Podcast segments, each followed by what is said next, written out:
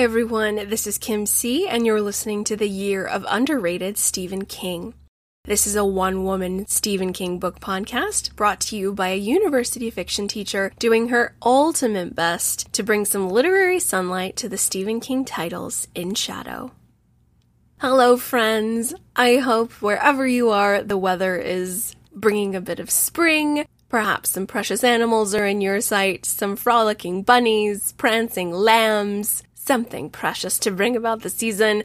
I hope the flowers are in bloom and the allergy symptoms are at a minimum, except for you, my Aussies, heading into winter. But everybody else, hopefully, wherever you are, the weather is warming up. Speaking of warming up, we did it, guys. We have the power to bring forth Kim C's top 15 Stephen King novellas. Oh, so thrilled, so incredibly excited to bring this list to everybody. I didn't think it was going to happen, but shortly after we concluded our four past midnight coverage, I was doing a bit of scribbling, wondering just how many novellas I had completed over the years if I had enough for all the categories I desire, and sure enough, we do. As you guys know, because I'm not done with my Stephen King journey, I still have to read Night Shift, I still have to read Nightmares and Dreamscapes, I got a long way to go. I might be missing some novellas that might be in those two titles, as well as some others floating around in independent publications that I just haven't got my hands on yet. So, yes, these ranking episodes are not set in stone, but they are tentatively where we're at. If you guys have listened to my past ranking episodes, I of course have my top 15 Stephen King short stories. I'm aware I haven't read all the short stories yet, so those numbers and positions can definitely change in the future. But for right now, I feel pretty good with where they're at. The same with the novellas we're about to talk about, as well as my top nine Stephen King novels. I only have a top nine, five gold, four silver, because I'm just not done yet. I just haven't read everything, so I feel really good about those nine. We'll get to 15 soon. Promise, promise. It's gonna happen. But if you guys haven't yet listened to a Kim C ranking episode, let me explain myself because it's a little bit unique. So, how it's gonna work, how I feel it most appropriate to break these titles down is to kind of obey my own compass with what feels right, while still utilizing the International Olympic Committee's ranking system. I think it's simple, I think it works, but I've got my own spin on it. So, if you are just tuning in for the first time, how it works is we have our gold, silver, and bronze placements. However, because I'm an educator, I have to have a table of honorable mentions. We have five titles for each table. We will have five honorable mentions, five bronze recipients, five silver, and five gold. So here's where it's a bit unique though. I want you to think of a round table and really channel Arthur's round table from Arthurian legend his Knights of the Round Table all had an equal slice. They all had an equal little pie piece to sit at. That is how you should observe these award recipients. So, for example, the first gold mentioned has the exact same caliber or worth as the last gold mentioned. So, nobody is one upping each other if you're seated at the table. It is five equal pie slices, equal chairs, everybody gets an equal slice of the glory. So we will have our top 15 five gold, five silver, and five bronze. And because I just feel it so strongly in my heart and soul, I have to have a table of honorable mentions. So, technically speaking, we will be talking about 20 Stephen King novellas that made these seats. However, only the top 15 receive a medal gold, silver, bronze. Honorable mentions, I really should give them something because they're not seated on the stage. They're kind of off a little bit. They're not on the elevated seating. They're not in the shadow or anything. There's definitely some light on them. They're going to be able to eat the same refreshments and cocktail hour as everybody else perhaps some sort of plaque or some sort of badge or button. we might have to think of something. But yes, the honorable mentions will lead into our bronze, silver, and then our last will be our gold. So, another few things to keep in mind as we head into this episode. I'm going to be announcing the page numbers of each of these stories because novellas kind of require that. We're going to talk more about that here in just a second. But just know when I announce the page numbers, I am using my personal copies of these stories, and they are all American hardcovers. So if you've got paperbacks at home or you have the UK editions or other European editions, our page numbers might be slightly off. So take these numbers with a grain of salt. We might be a little bit off. However, I want to mention the page numbers because that really dictates the novella parameters, friends. Now that you have that in mind, I'm going to be talking about page numbers. In case we all weren't aware of what a novella is, it has everything to do with page numbers. Traditionally speaking, I know these figures vary a little bit. So, from my personal experience in my MFA coursework, as well as being an educator and reading a lot of novellas, according to scholars, there are some definitive parameters on what separates a short story from a novella and a novella from a novel. It is all about page numbers.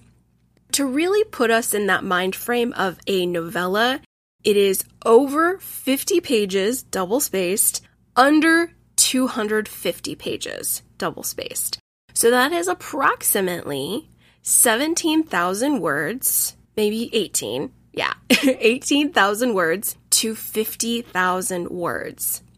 Some scholars are really strict about it and they're like, nope, it's 1740, 70,000 words to 40,000 words. That's a novella. But there's always some wiggle room with these things.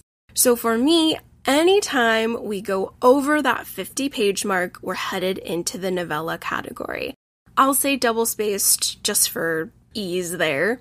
Some people say that it's 70 pages, but we're just gonna have a little bit of gray area and wiggle room. So, just to fully encompass what a novella is, over 50 pages, under 250.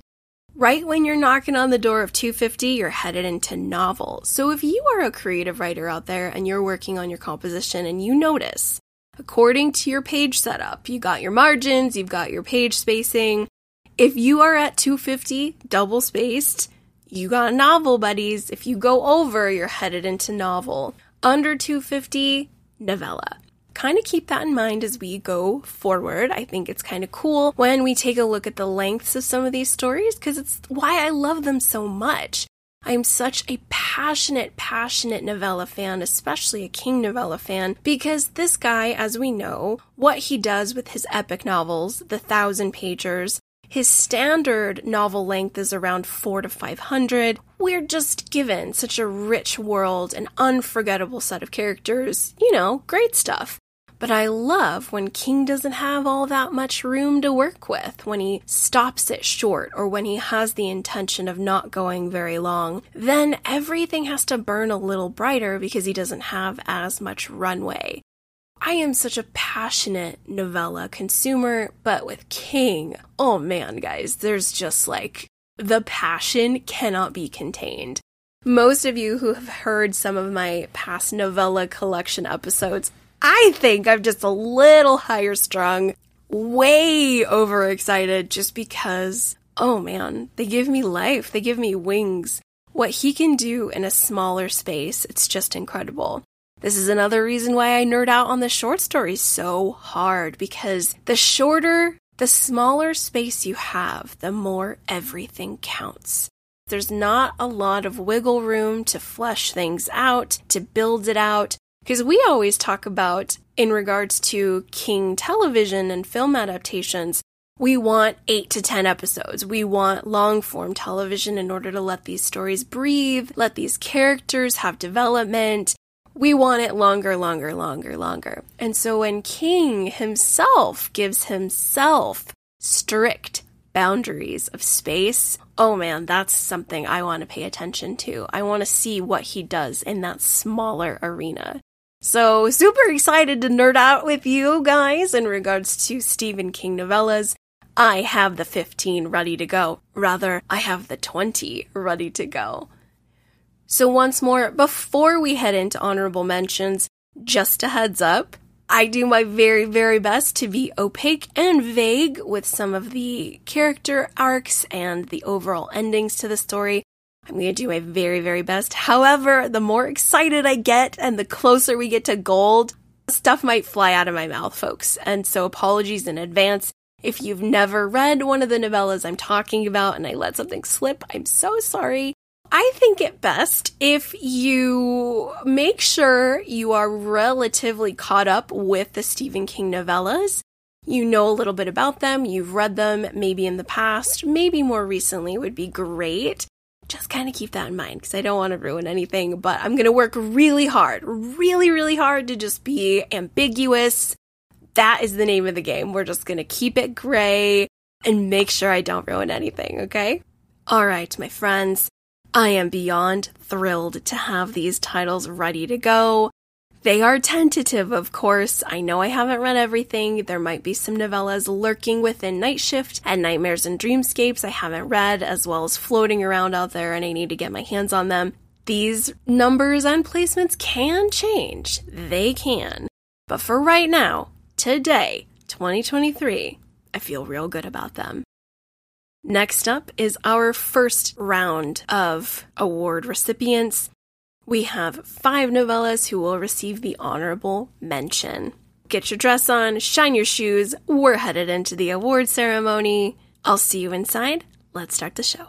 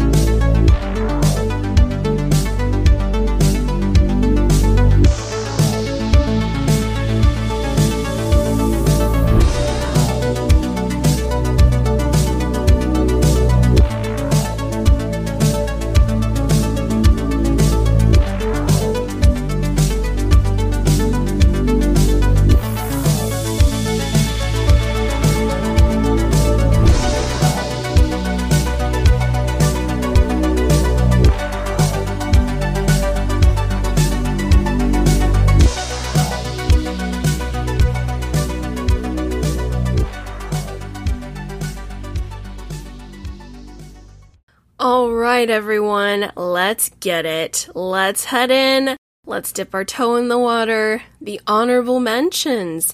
There are five. My first honorable mention.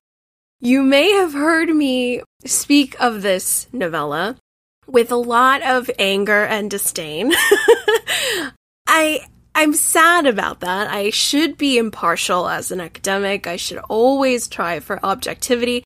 However, some stories, like this novella, are so depraved and unsettling and upsetting. I, ju- I can't help but have an emotional reaction of how much I didn't like it. However, when it comes to objectivity, I will say this novella has some fascinating stuff going on, and that is, of course, the 196 page novella found within different seasons it is the summer of corruption, apt pupil. oh, friends, where do we begin? Okay. We've got this little punk kid named Todd, who's about, if I'm remembering correctly, 15 years old, seeking out a local man by the name of Kurt Dusander. Kurt Dusander happens to be a Nazi who escaped prosecution and has been conveniently hiding in plain sight. This whole story is about young Todd blackmailing Kurt Dusander pretty much immediately, saying, I will reveal who you are unless you tell me everything you did at the concentration camps. I want to know about everything. So this young man is immediately a very curious character. And let's just say his relationship with Kurt is so incredibly inappropriate, ladies and gentlemen. This novella is as dark as it can get. However, I will balance out my horror and my intense dislike for this novella with the fact that, wow, there is some psychological gold mines in here, guys. This is just an incredible story to study, to observe the behavior between these two gentlemen, the manipulative mind games between the two of them. And even though one is significantly younger than the other, they're both psychopaths, borderline sociopaths, if not both, psycho and socio the parameters completely meet in the middle, narcissism on both sides. It's just incredible. Psychologically fascinating. However, folks, if you have never read Apt Pupil, just know you are headed into a novella with a ton of animal violence, a lot of murder, full on homicide in your face, a lot of incredibly upsetting tales about what happened to the Jews in Germany what happened to these victims of the Holocaust. It's icky. When I finished reading this novella, friends, I felt like I had this filthy residue on my soul, and that's pretty powerful. A, that means the writing is just firing on all cylinders to be that memorable. And B, it's just the content is so on another level of depravity much to dislike about Apt Pupil from a personal, subjective place from this reader, me. However, I will also, in the same vein, say that this is impressive psychologically. This is something that made me incredibly curious. I just feel like you're watching a car accident in slow motion the whole time because I have such a strong subjective distaste for this one, it is not making the podium, not going to be allowed on the stage with the other medal recipients. However, there is a lot of great stuff in this story to pick apart, to analyze. It's incredibly strong, unforgettable, and horrifying.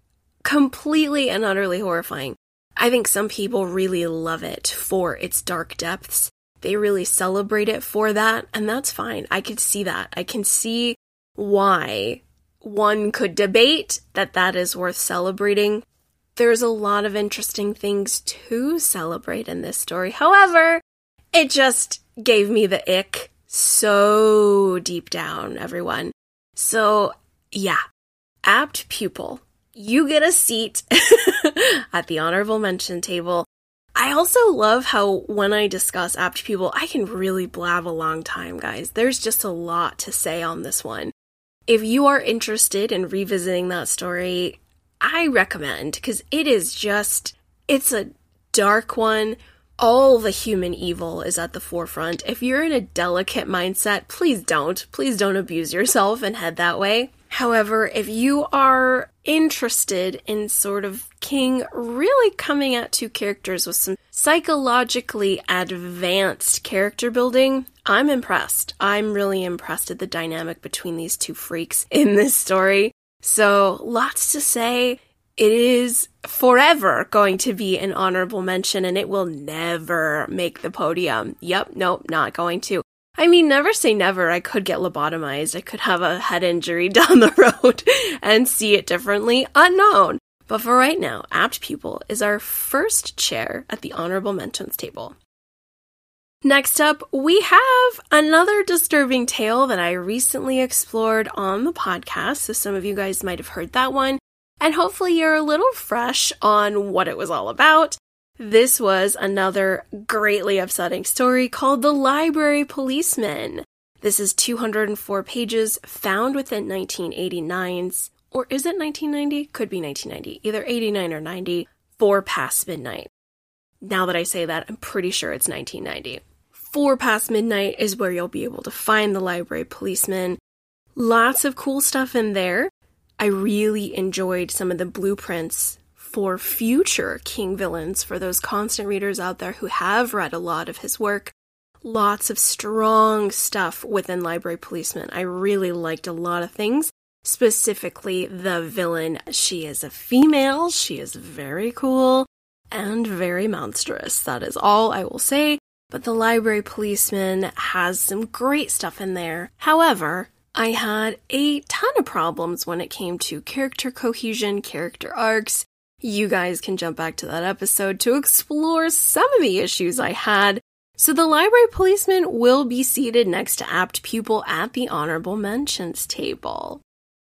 On to our third seat. This is a 64 page story found within 2020's novella collection release of If It Bleeds. This one is called the Life of Chuck. I enjoyed this one. It is lighthearted, kind of somber, kind of happy, has a little bit of a sci fi edge to it. It's not exactly post apocalyptic, but it's about a man named Chuck who's living the final hours of modern civilization before the world ends. So the narration is kind of ominous, it's a little spooky, and of course, it being released during the pandemic was super fun. But it's curious, it's heartfelt and warm, and has a lot of poignant reflection, which I enjoyed.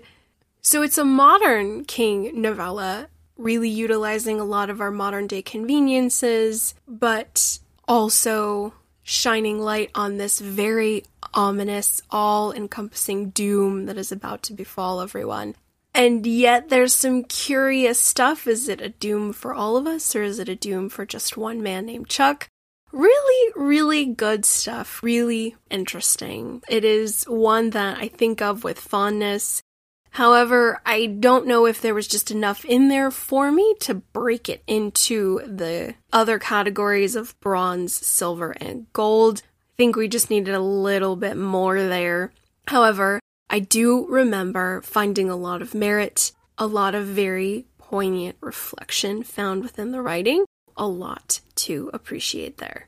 Our third honorable mention is The Life of Chuck from If It Bleeds. Next on our list is another story from Four Past Midnight. As you guys know or might have heard on our last episode, I enjoyed Four Past Midnight, but I did have some issues with some of those stories, so I am finding that a lot of them are going to be a little bit lower in my rankings when it comes to observing the Stephen King novellas with higher esteem.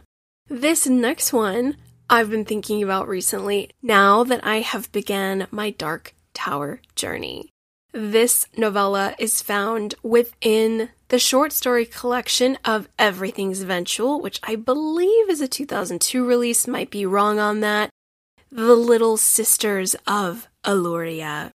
This is a 66 page story, and I remember reading it years ago uh, when the podcast was just a sweet little baby, and I was so confused and I was a little ticked off that it was such a long story. It was definitely a novella, or knocking right at the door of a novella, right over that 50 pages. And at the time, I just didn't get it. I had no idea what was going on. It was just, and I, I do think that the reread I recently gave it was much more enjoyable. I know who Roland is. I know what he's been up to. The sisters were just weird and delightful. Now that I have started my Dark Tower journey, I really do enjoy the little sisters and picking it apart hearing others pick it apart and shed some light on what exactly is happening here. So I want to give it an honorable mention. I like this little branch from the Dark Tower universe. I find it very interesting and rather intriguing that we kind of have this standalone tale. It is still very strange and a weird one indeed, but I do like it for that, and I like its connection to Roland and where he's currently at. I actually think the timeline lined up quite nicely for this story. So, my next pick for an honorable mention recipient is the Little Sisters of Eluria from Everything's Eventual. All right, lovies, our final and fifth spot goes to a four past midnight story that is the 246 page novella that is The Langoliers. Oh, folks, hopefully in my episode I did this novella justice. What an amazing premise, everyone. What a very cool King sci fi take about a plane proceeding through a rip in reality and what all that entails, what it means. Some wonderful King sci fi is featured prominently. And I think he does a great job with that scientific method approach to the narrative, what he's trying to describe, what he's trying to get us to look like, the data he wants us to collect as we're making our way into this parallel world that is not like our own, but it looks like our own. I love the terrifying setting of that jumbo jet. Ugh, I, I don't do well on planes. So th- there's some great stuff in here, folks. However, as you heard from my most recent episode, we got some problems toward the end just doesn't land well. And even though Stephen King, for us constant readers out there, his stories are all about the journey, this one didn't work for me, everyone. I did not like how the ending really soured the whole adventure for me. I think he had an opportunity to really give us a gut punch at the end, a real Twilight Zone kind of smack in the face to really wake us up, but he didn't. I do feel the story suffered because of it. So this is one of those tales where I do wish King would have made some different decisions. However, because I enjoy the premise so much, I love the sciency bits he plugs in without even realizing. The Langoliers receives my last seat at the honorable mentions table. Let's recap once more before we head out of here and talk about who's at the HM table. Firstly, we have the ultra despicable yet fascinating 196 page apt pupil from different seasons. Right next to that den of freaks is the 204 page library policeman from Four Past Midnight. After that is the life of Chuck from If It Bleeds. Next, we have the weird, weird, weird, weird, weird, yet delightful Little Sisters of Eluria from Everything's Eventual at 66 pages. And finally, Soaring Through the Sky at 50,000 feet or more, the 246 page The Langoliers from Four Past Midnight.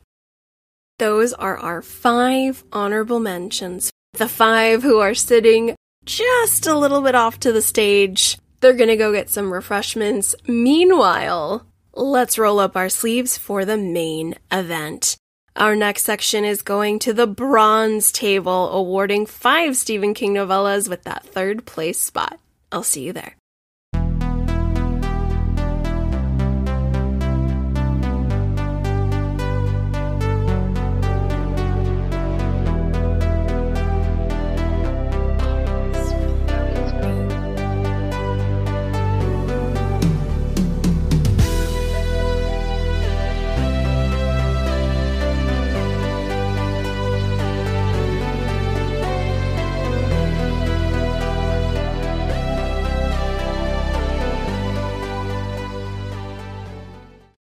Okay, my honey bears, we've reached the main stage. Let us get ready to hand out some awards to our bronze winners, our bronze recipients, of which there are five. The first novella to receive that third place seat at our bronze table is one we've recently finished from Four Past Midnight. This is the 154 page novella entitled Secret Window, Secret Garden. Oh my goodness, friends. This one, the star of this narrative is, of course, King's use of that unreliable narrator. Oh, there's just nothing like it when you, as the reader, realize the person telling the story cannot be trusted. Something is wrong. Something is definitely not right. So good. With our main narrator struggling to keep his clutch on reality. Lots of good gothic elements featured throughout. I know I did have a few problems toward the latter end of the story. However, much to celebrate, much to pick apart and analyze. I love the twisty nature within Secret Window, Secret Garden. Really good stuff. That is our first recipient of the bronze from 1990's Four Past Midnight. Our second seat at the bronze table is the 187 page novella called If It Bleeds from the 2020 novella collection, If It Bleeds. So, this one I really enjoyed as this is a novella connected to The Outsider, also connected to the Mr. Mercedes trilogy as it features Holly Gibney. For those constant readers out there, we know King's upcoming 2023 novel is entitled Holly. It's going to be completely Holly Gibney focused. So this is going to be, oh my gosh, what? This is like the fourth or fifth tale where Holly Gibney is one of the main protagonists. I enjoyed If It Bleeds because of its connections to The Outsider, which is a really, really cool King police procedural.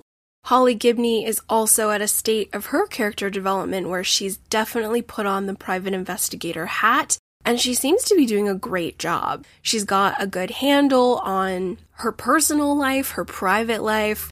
She's got a sense of balance and a sense of purpose, which she received from her bond with Bill Hodges, the main character from the Mr. Mercedes novel. Bill Hodges was himself a detective and really took Holly under his wing, so they had a wonderful bond together. If you're interested in that kind of master protege thing, good stuff with Bill and Holly. Lots to celebrate there. But If It Bleeds is a really cool case where Holly Gibney shines very bright. We feel in good hands as the reader. I thought it was a really good story that illuminated her growth. So if you're a Holly Gibney fan, make sure you check out If It Bleeds. Our next novella, so this one's a little bit weird because we've actually discussed this story by itself and I don't think at the time when I did the episode for this 146 page tale, I don't know if I called it a novella, but it definitely is. And that is Elevation. You guys remember that one? So this was a little bit interesting because as I was making the list of novellas, I was looking at page numbers, of course, and Elevation is a novella. It totally is. And I know that I kind of just treated it as like a weird little story. I should have just put the novella label on it, but this one has a lot of heart for being so small and so strange.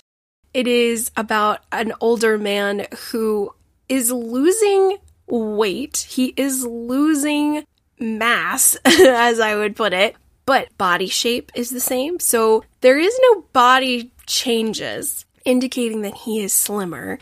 It's just he's getting lighter and lighter and lighter. It's very Willy Wonka. I think I had a lot of fun in my episode where I talk about this story. It is a novella. It is. And it's a strong one. It's a delightful one. It's one that's hopeful and sweet and has an ending that kind of makes you give a little half smile, just a little bit. I think that was King's intention. It's strange. It's just very almost like a tiny little speed bump, and you will miss it unless you're paying attention. Elevation. I think that we definitely need to plug that in as a novella. I wanted to award it the bronze. So please make sure you have it in your sights if you haven't read it yet. As far as I know, it's not connected to a novella collection, it's just a standalone little guy, but we're going to throw it in the novella category based on page numbers alone. So, this next one kind of violates all the novella page limit rules that we talked about at the beginning. But because this story is in fact inside a novella collection and I really, really enjoy it, it is receiving the bronze, even though technically speaking, it is a short story based on length. So I did struggle with this because technically everything I'm talking about in regards to a novella does not apply to this story because I'm very impartial to absolutely stellar novella collection that is Full Dark No Stars, I, I can't resist everyone. So, yes, technically, page number wise, not a novella. However, fair extension. Let's talk about it. It is a little over 30 pages, if not 30 exactly. So, yeah, a short story. But this is, of course, a deal with the devil narrative that is so much fun. As you know, me being a Randall Flagg fan, I kind of like my devil stuff. In terms of villains, This one's just fun. And what I love about it is that at the very end, you'd think there would be a kind of moral come to Jesus, for lack of a better phrase, or rather a sort of moral regret or regression to atone for what's been done. And there's a surprise in that, folks. Check out Fair Extension if you haven't. It's a quick little ditty that is a short story, but because it's lumped in with all the other novellas, I did want to give it some love. This is one that maybe in the future I will chop just because it doesn't have the chops of being a novella. And if we're going to be strict, we're going to be strict. So I would say our next go around fair extension will most likely be at the honorable mentions category, if not out altogether, just based on page length. We'll see, but for right now, we're just giving it some special treatment. Fair extension from Full Dark No Stars. Our last seat at the bronze table is the 150 page novella found within 1990's Four Past Midnight, The Sundog. This one was definitely my favorite, folks. I loved this story. I loved really everything about it. We've got a haunted object in there with the Polaroid Sun 660 camera. We have this very ominous dog on the film, which I don't think I mentioned this in my Sundog episode, and I definitely should have, but because I haven't read this novel, of course I didn't talk about it.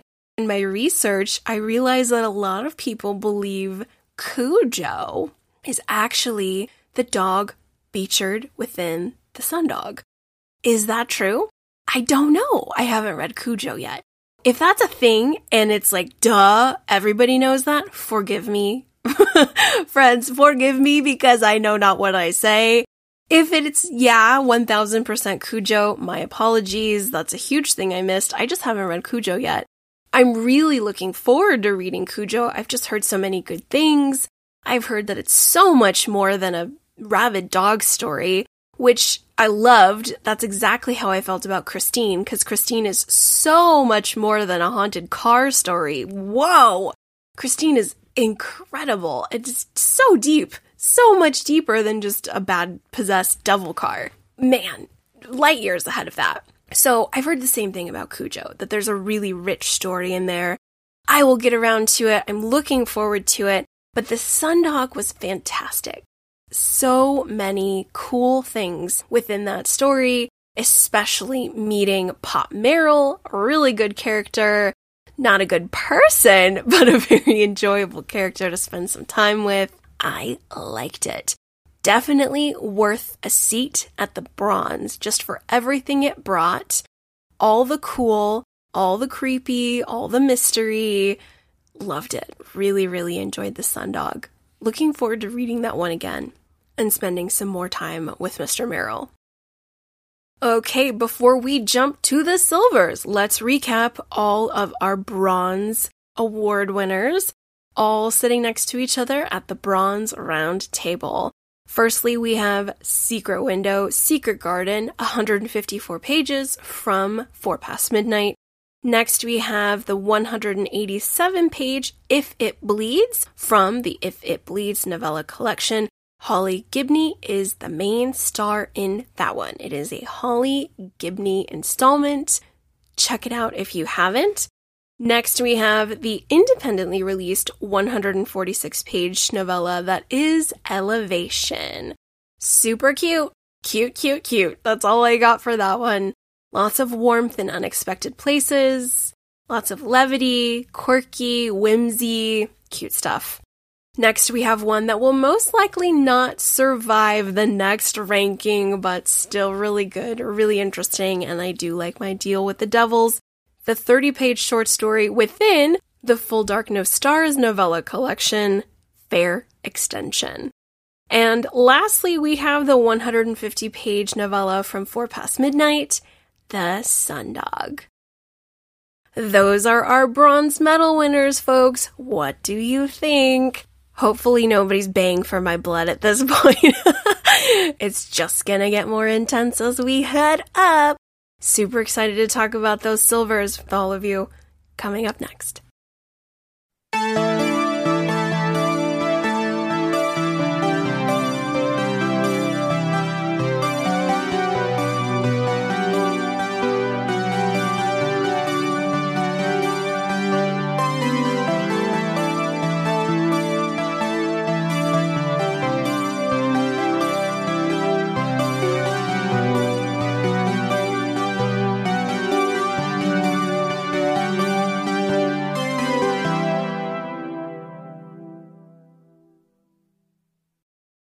Okay, me wee bairns. Now that I'm back from the powder room, we've got just enough time for a breath mint and then on with the show. We are now at our silver table. We have five silver recipients. The first one, ooh, getting excited. This is the 110 page novella found within Full Dark No Stars. This is Big Driver. Oh my god! Oh my god! My hands just shot up. I love this story. Oh my goodness, friends. Okay. This one, much like Apt Pupil, is disturbing. However, it's a whole different kind of disturbing. There's some rough stuff in here, particularly in the category of sexual violence. So if you are a survivor, watch out. Tread carefully going into this tale because holy shiitake mushrooms, it be real. This is a story about a women's fiction author. I hate to use that moniker, but it is appropriate given the tale. Her name is Tess. She is driving along a main back road, much like one of our favorite females, Mrs. Todd from Mrs. Todd's Shortcut, taking a back road. Tess is there. She gets a flat tire right in front of a rather average looking rest stop that just happens to be closed, and a truck driver pulls over one individual of very large stature, and let's just say is real bad. Tess is attacked, she is raped, she is left for dead. Intense stuff.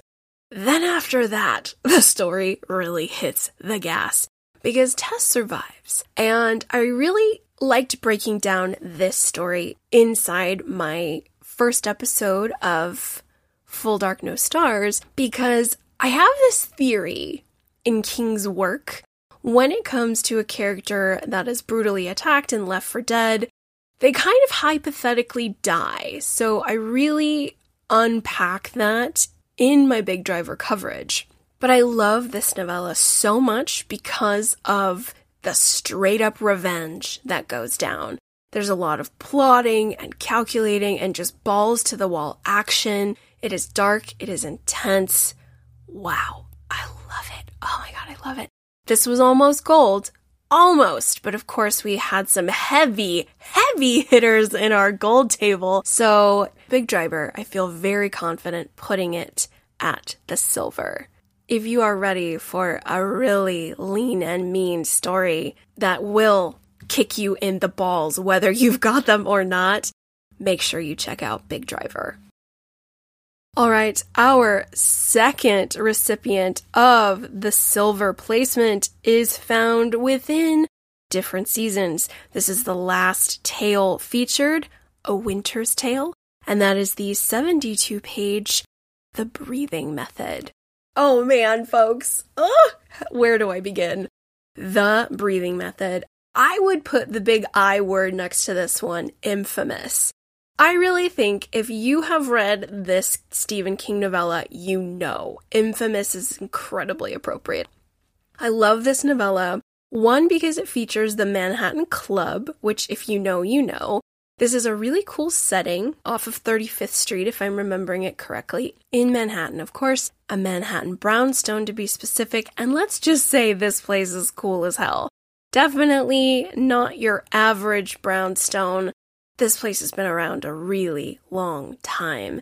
It seems like your average gentleman's club, or rather your secret society meetup. It's much more than that. It's only featured in two Stephen King stories, one being The Breathing Method in different seasons, and the last one in The Man Who Would Not Shake Hands in Skeleton Crew. Loved that story so much. I love this one equally as much because the actual Winter's Tale or the breathing method is knucking futz, guys. There's just no other way around it.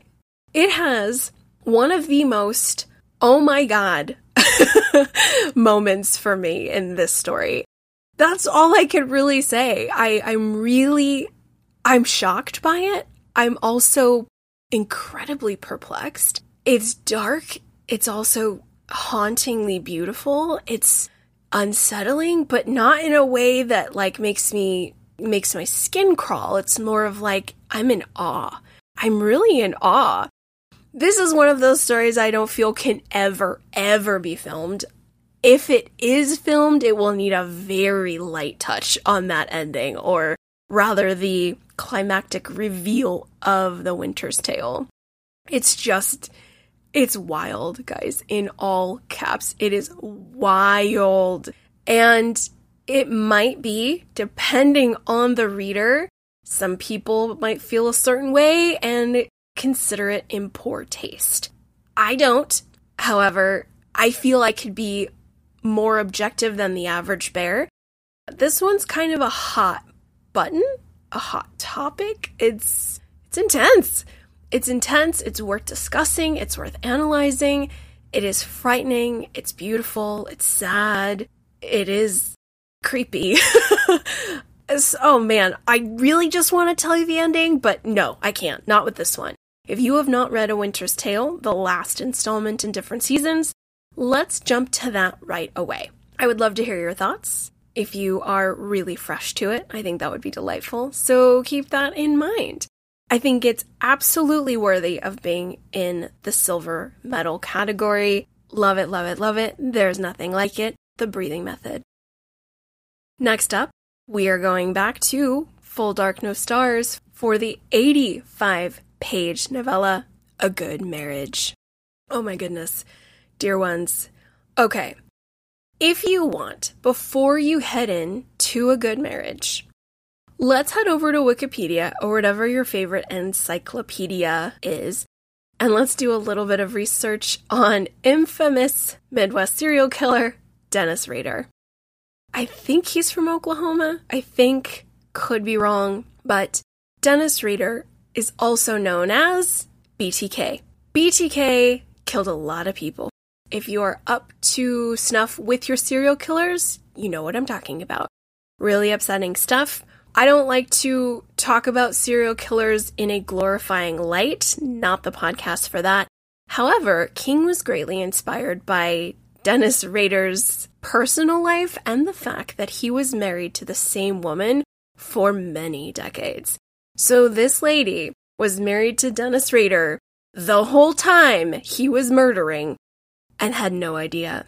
And so King does a really fantastic job with spinning a terrifying tale of a long married couple. The wife, she discovers some stuff that she wasn't supposed to discover her life is completely altered after, and it really asks that question What would you do if the person you loved, your romantic partner, the one you said those vows to, what would you do if you found out they were a heinous, homicidal maniac sleeping right next to you? Oh my god! I mean, maybe you're the freak who is the actual person doing those things. If that's the case, I don't know what to tell you. I can't touch that. Maybe you should divorce. but it's amazing. Wow, this story is white hot. It is absolutely incredible. It is thrilling, crazy climactic ending. There is a film adaptation. Wasn't crazy about the casting. I think I talk about that in my coverage of A Good Marriage. But oh man, I think about this one and just cheer because this one is such a thrill ride. Such a thrill ride, folks. Oh man. Oh man! Make sure you check out the 85 page novella within Full Dark No Stars A Good Marriage. Heading into our fourth spot for our silver recipient is the 134 page novella The Mist yeah, guys, remember when we talked about Skeleton Crew? The Mist is the very first title within the Skeleton Crew collection. It is most definitely a novella. It's a huge kickoff to the collection, absolute creature feature thrill ride, monsters everywhere. We've got a bunch of townsfolk trapped in a grocery store. All hell breaks loose.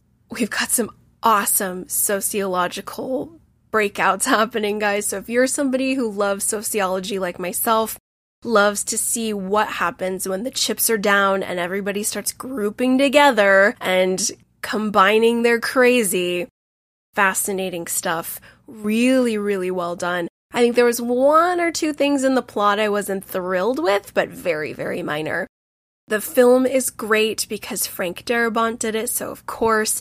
But The Mist is just timeless action cool with a strong, heaping ice cream scoop of some fascinating sociology.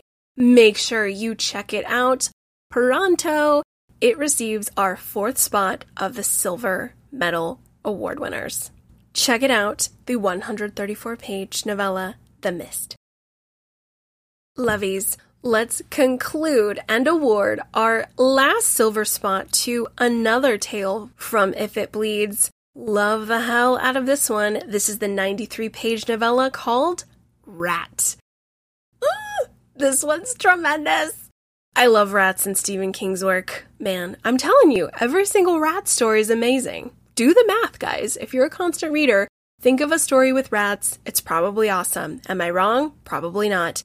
If you find a bad rat one, let me know. I'm interested. I'll read it anyway. All I'm saying is that all of the stories that feature rats, the stories kick ass. Every time. I can name you three right now, rat being one of them. This one is awesome. We do have another tried and true Stephen King trope where we have an author. I don't quite know if he's a bestseller. I think he's kind of at the stage in his career where it's a little bit at a trickle and he wants to get out of town to finish his manuscript. He wants to just get it done. So he heads to the cabin. The hand of fate decides to get him violently ill and send a crazy snowstorm to his door. So he's not doing well health wise. The weather has really started to make it very dicey, very gnarly. And meanwhile, there might be a little psychosis happening where a rat comes to visit and actually, with a human voice, communicate with our narrator. It is wild, it is wacky, and yet it works so well. This one, I believe, if I'm remembering it correctly, does channel one of my favorite Stephen King storyteller devices, and that is in regards to the monkey's paw or the be careful what you wish for. The monkey's paw is an age old tale, really old. I think it has roots in Britannia, if I'm correct about an Englishman coming home from India with a monkey's paw, and if one was to wish for something, it came true, but at a high, high cost. This is one of those. Definitely monkey's paw kind of scenario.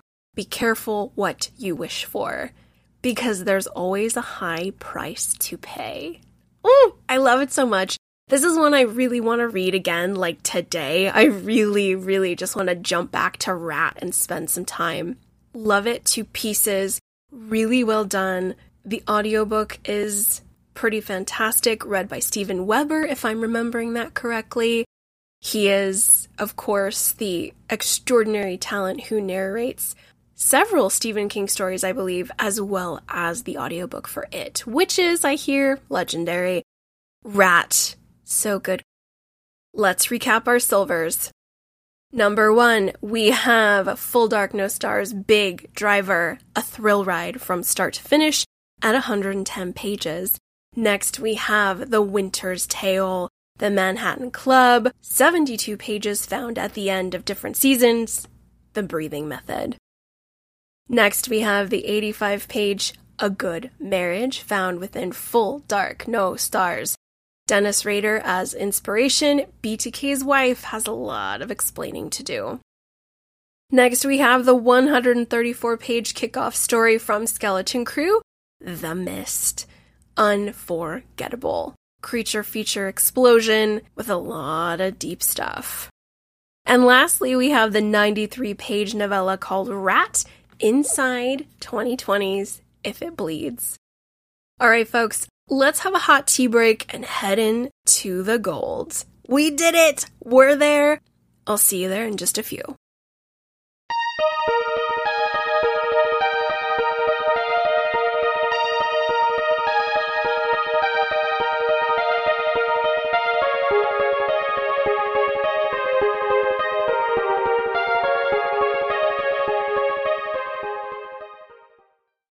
All right, my precious peas and carrots. Welcome to the gold table. We made it. Are you ready for these five? Are you ready? Let's do it. Oh my God. When I was making my novella notes, started to rank, started to move some titles around, Yeah, these five were pretty much automatic. I might have had a little bit of a qualm or two with some of the silvers, but yeah, these five 10,000% deserve to be at the gold table. I don't know if they can be removed. Personally, I might have to just be really stupid and add more seats of gold to the table rather than the five. I won't do that, but I don't know how any of these can be removed from the gold. Personally, just me. Let's hit it with our first gold. And of course, we are going to 1982's different seasons, specifically The Tale, Hope Springs Eternal, which gives us Rita Hayworth and The Shawshank Redemption. This is a 101 page novella in the American hardcover, of course. My guys, it's perfection, right? Not only do we have the iconic Frank Darabont film adaptation that is number one last time I checked on IMDb's 100 greatest films of all time. The film is perfect, but also it is just such a beautiful rendering of the novella. The novella has even more depth and more charm and emotion than the film, believe it or not. And there are actually some areas where the film enhances the novella. But the novella itself made me weep. I really had an ugly cry after I read it, which don't know exactly if this is how it's always going to work with my love of King, but typically the stories that make me cry, I really have that cathartic experience with them. In order to get me to do that, as someone who has read a lot over the years. There is something about having an actual cry from a story. It's powerful. I remember it. I think about it years later. That's what this novella is like. It's gold. In all ways, this thing is gold. I love the film and I love the novella even more, and it richly deserves to be at the gold table. If you have only seen the film, please set aside some time, get yourself a copy of different seasons, and make sure you treasure each page within Rita Hayworth and the Shawshank Redemption. Let's talk about it after you do. My next chair at the gold table is, of course, jumping just a few chapters over within different seasons to the Fall from Innocence story, and that is the 148 page novella the body. Oh my goodness. Heavy sigh, deep breath. Friends, firstly, if you are a fan of it and you have not read The Body, or you've only seen Stand By Me, pump the brakes immediately. Stop everything. And we need to read The Body because Chris, Gordy, Vern, Teddy, these young men in 1960 are blueprints for the Losers Club. They absolutely are. There is just charm and heart and love and sadness, all those things in childhood that we have to bury deep down as we go into adulthood. There's a lot of loss, there's a lot of stuff with parents. It's just as rich and as real as you can get. It is, of course, a quest story of these four boys going on an adventure I don't know if school has recently started or if it's still summer. I feel like this is a summer thing. I don't think they're in school yet. I feel this is like the last summer hurrah. And they set out on this adventure to see a kid who's been missing and totally died. They are on a quest to see a dead body. The film, of course, is incredible. It's perfect. And 10,000 standing ovations to a young River Phoenix who completely steals the show, who completely steals the film, in my opinion. But anyway, unforgettable movie. The novella is just as magical. There are a couple really fun narrative segues that at first I think I was annoyed when I first read it, and that's when Gordy sort of deviates from the tale and starts to insert some of his own fiction. There's one that's goes on a little long. It's okay. There's another one that's like really funny. So I remember not being thrilled with those little deviations, but when I look at the tale as a whole, I'm fine with it because it really just enhances the characters so much more. I really do feel that as time has passed, I have even more love for this novella than when I originally read it. This is a beautiful novella about one of the strongest areas of King's fiction I think you can get, which is childhood, specifically childhood trauma and memory and the passing of time, the loss of friends, the loss of innocence, which he explores so beautifully in this novella. Guys, there's nothing like it. If you've only seen Stand By Me and you haven't read this, let's fix it immediately, friends. Please, please, please, please, let's do it. The Body, 148 pages inside different seasons. Our third gold seat goes to, of course, you guys know I'm going to drop the one that started it all. That is the 131 page novella from Full Dark No Stars, the very first Stephen King story I ever read in my entire life at the age of 26, 1922.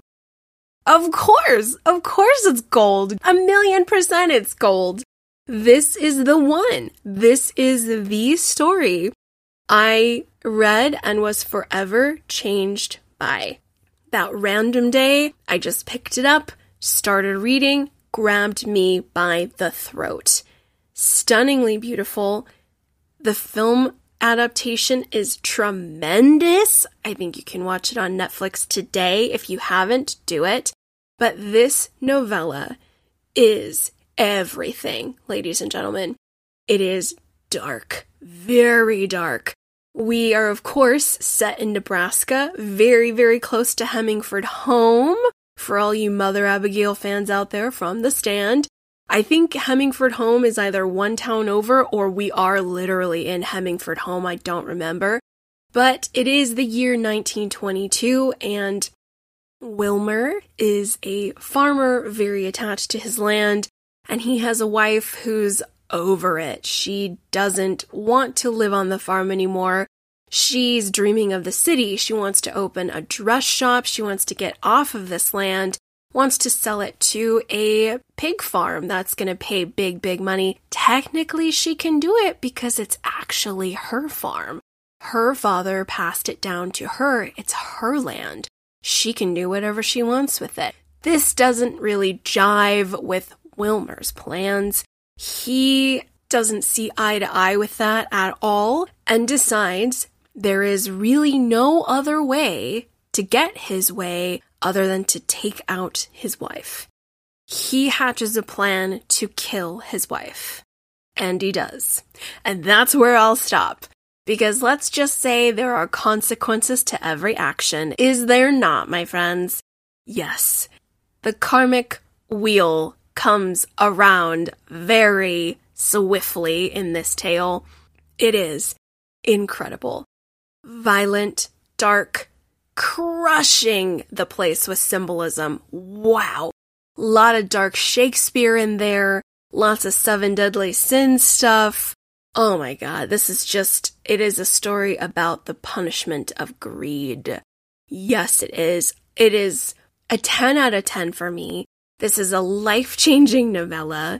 It absolutely opened my eyes. It pried them open to the powerful writing of Stephen King. This is the novella that changed my life. It 1000% will be gold forever for me. If you have not yet read 1922, let's do that immediately. If it's been a while, let's refresh and revisit why it's incredible. And oh, remember when I was talking about rats? Lots of rats in this one. I'm telling you, I'm right. Anytime there's a rat in a Stephen King story, it's going to be amazing. Just saying. The proof is there. if you find one that is a little bit subpar, I'm all ears. I'm all eyes as well. Please make sure you send it to me. Send me the title so I can get working on it. But 1922 is everything. Gold. Golden, golden, golden. 131 pages, the very first story within Full Dark No Stars. All right, lovies, my fourth gold chair goes to the 88 page novella found within If It Bleeds, Mr. Harrigan's Phone. Yes, this one! Incredible, amazing, stupendous, perfect. This one makes my heart swoon. So much to celebrate here. Of course, the Netflix movie came out last year. I loved the hell out of it. It's so perfect. It did such a beautiful job staying close to the heart of the novella. But we've got some modern day Charles Dickens in this one. We have a young boy named Craig who, at the age of nine, demonstrates himself to be a very good reader. He attends the Methodist Church in Harlow, Maine. Shout out to my revival friends. Harlow is where it's at. I digress. He's reading the Bible passage at his local church, and Mr. Harrigan is a rather old multimillionaire slash could be billionaire who's living in Harlow and approaches Craig's father and says, Hey, your son's a good reader. My eyes aren't so great. Can you come by and read to me a couple hours once a week? So, of course, Craig does it because he's nine and wants some extra cash to have on hand. And Mr. Harrigan's nice, so this relationship begins with a very elderly, wise, kind of kind. We don't really know if he's genuinely kind, but seemingly benevolent benefactor who is a positive influence on Craig's young life. Mr. Harrigan, of course, isn't in the story for very long, and his death really provides a lot of what makes this story so awesome. It is associated with Mr. Harrigan's death and also the first generation iPhone. I love the hell out of this, my friends. It is just so rich. A lot of great Dickens stuff that King is playing with, a ton of heart. The movie's even more tremendous. Oh, God, I love it. It has everything that I love about a Stephen King character piece. We have a young boy who suffered a lot of loss early on in his life. We have that continued loss and those painful questions as we head into adulthood, and then following your true path, finding purpose, saying goodbye when we don't want to say goodbye. Incredible. It is my favorite, favorite, favorite novella in the entire If It Bleeds collection. If you haven't read it, make sure you do. If you have, make sure you watch the film on Netflix and tell me what you think. The 88 page novella from If It Bleeds, Mr. Harrigan's Phone. All right, lovies, the last gold. Our final seat at the golden table goes to the 250 page novella kicking off the Hearts in Atlantis story collection low men in yellow coats.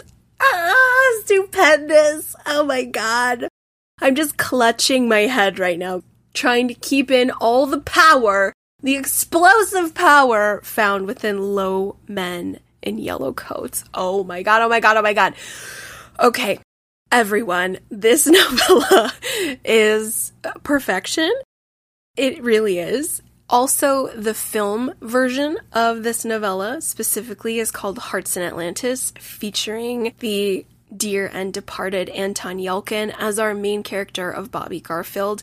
His performance is just transforming. He is perfection. The movie is wonderful, but this novella, everyone, where do I begin? Where do I begin? So, once more, we are in the 1960s. I believe we're in Maine, we should be in Maine, but I feel like we're not. I don't know. But little Bobby Garfield is fatherless and meets a really kind older gentleman by the name of Ted Brautigan. I believe Ted is living in the room that they're renting. He and his mom, Bobby and his mom, aren't doing too well financially, and she's under a lot of stress in all the ways, being a single mom and all that good stuff. So that's where our story kind of begins as Ted Brautigan walks into their life and Bobby not having a father is very curious about him and Ted is really kind, very gentle and wants to sow some good life experience into Bobby's world. Meanwhile, for all of my literature folks out there, this story references Lord of the Flies. I am blanking on the name. I don't know if it's Goldman or Golding. William Golding? Don't know.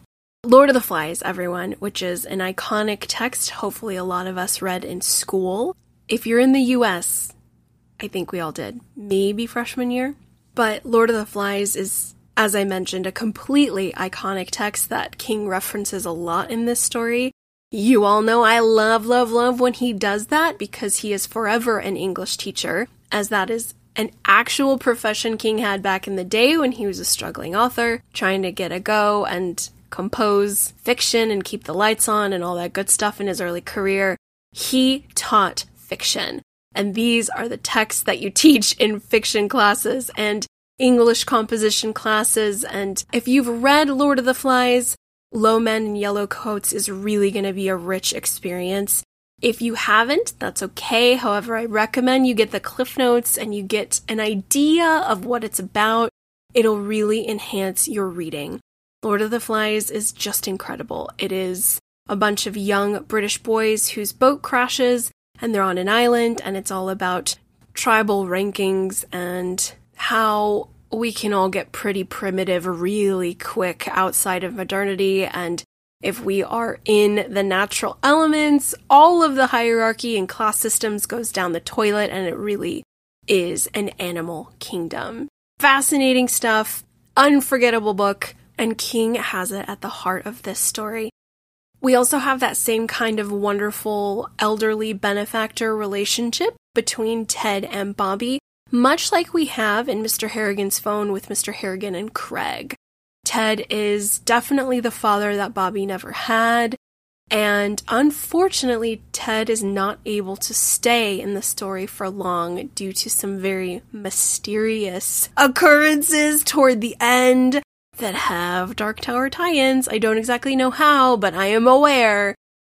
Ted Brautigan is beautiful and warm and sweet, someone who I instantly loved. He's like the grandfather that we all deserve. Such an amazing King character, and somebody spoiled that he might come back in the Dark Tower later. On. I don't know where, I don't know which novel. I've not done with my Dark Tower journey, so nobody come for me, but somebody said that he makes an appearance. I just don't know where, but when that happens, I'm gonna lose it, guys. I'm gonna lose it. I'm gonna pee myself. I'm gonna cry. It's gonna be huge. It's gonna be big.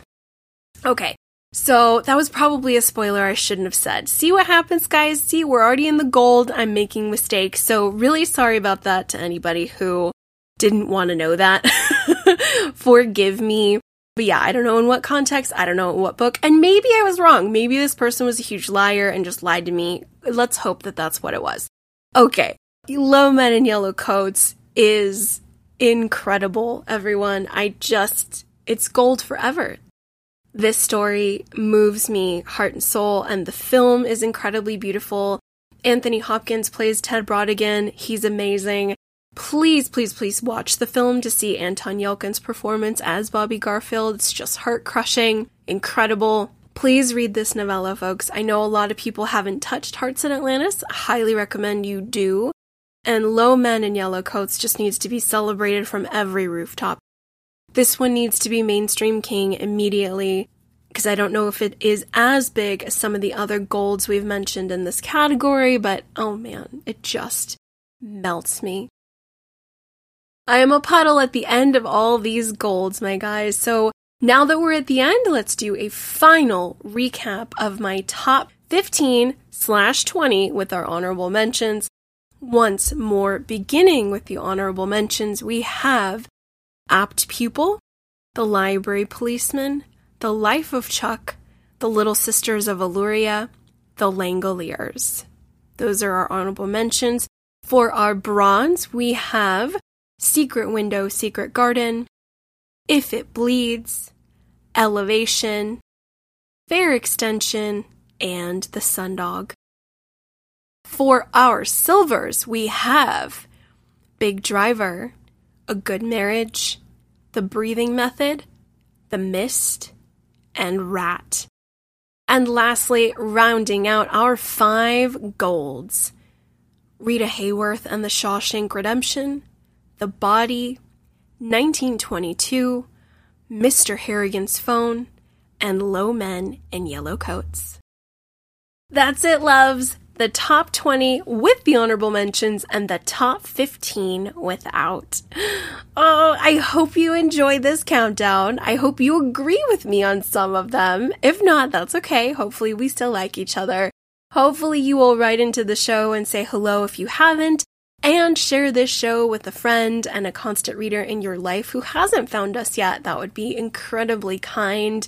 What would also be super sweet is if you gave us a review and subscribed wherever you get your podcasts. That would bring so much delight to my world. You have no idea. It is so great doing the show for those who love King and helping me get to know him a little better. And that will conclude this episode, my loves. Right now, I am in the very, very early stages of Eyes of the Dragon. That is our next fiction novel we're going to be talking about. We're going to head into a little bit of King fantasy for the next two books. We have Eyes of the Dragon, and then we're diving right into last year's King release of Fairy Tale. I've been promising a couple folks I'm going to read it sooner rather than later, so we're doing it. That's all I have for you guys please reach out to underratedsk at gmail to say hi. Please do so anytime. I would love to hear from you guys. Hear what you think of the show, hear what your rankings are. That sounds amazing. And any recommendations you have. Also, if I got anything wrong, page numbers, titles, character names, all of the above, have some direct quotes for me. Give me some page numbers so I can quickly remedy my mistakes. Wherever you are out there, I love you so much. Thank you for listening. Take care and bye bye.